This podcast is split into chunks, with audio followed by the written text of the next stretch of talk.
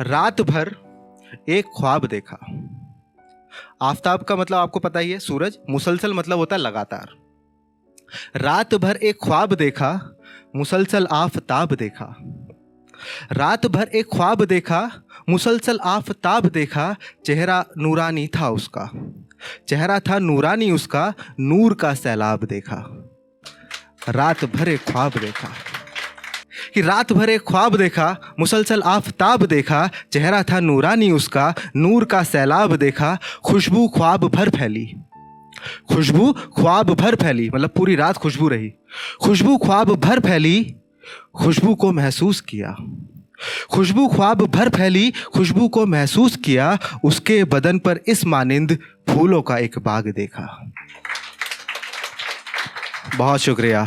उसके मानिंद के मायने होते हैं सिमिलर लाइक लाइक वाइज कि उसके बदन पर इस मानिंद फूलों का एक बाग देखा और अगला शेर देखें कि नदियों ने आकार लिया उसकी बदन की अंगड़ाई से। ओह, वाह। सच में, जब मैंने लिखा तो मैं भी ओह, वाह, क्या लिखा है? नदियों ने आकार लिया उसके बदन की अंगड़ाई से, इतनी नदियाँ देखी मतलब ख्वाबों में पंजाब देखा। बहुत शुक्रिया।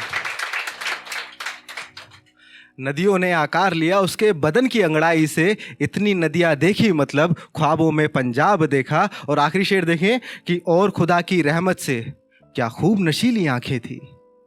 मुझे बहुत पसंद है ये नशे वाला चीज़, पता नहीं। तो ये आ ही जाता है किसी ना किसी गज़ल में कि और खुदा की रहमत थी, क्या खूब नशीली आँखें थी, उन नशीली आँखों में एक अपना हम शराब देखा। हम शराब के मायने होते हैं फैलो ड्रिंकर जो आपके साथ बैठ के आपके रात को हसीन बनाए। और खुदा की रहमत से क्या खूब नशीली आँखें थीं, उन नशीली आँखों में अपना हम शराब देखा, रात भरे ख्वाब देखा, रात भरे ख्वाब देखा। बहुत शुक्रिया। इसके बाद बस मैं एक शेर और, फिर आप ही कंटिन्यू करिएगा, जो भी कर रहे थे ना ये वाला।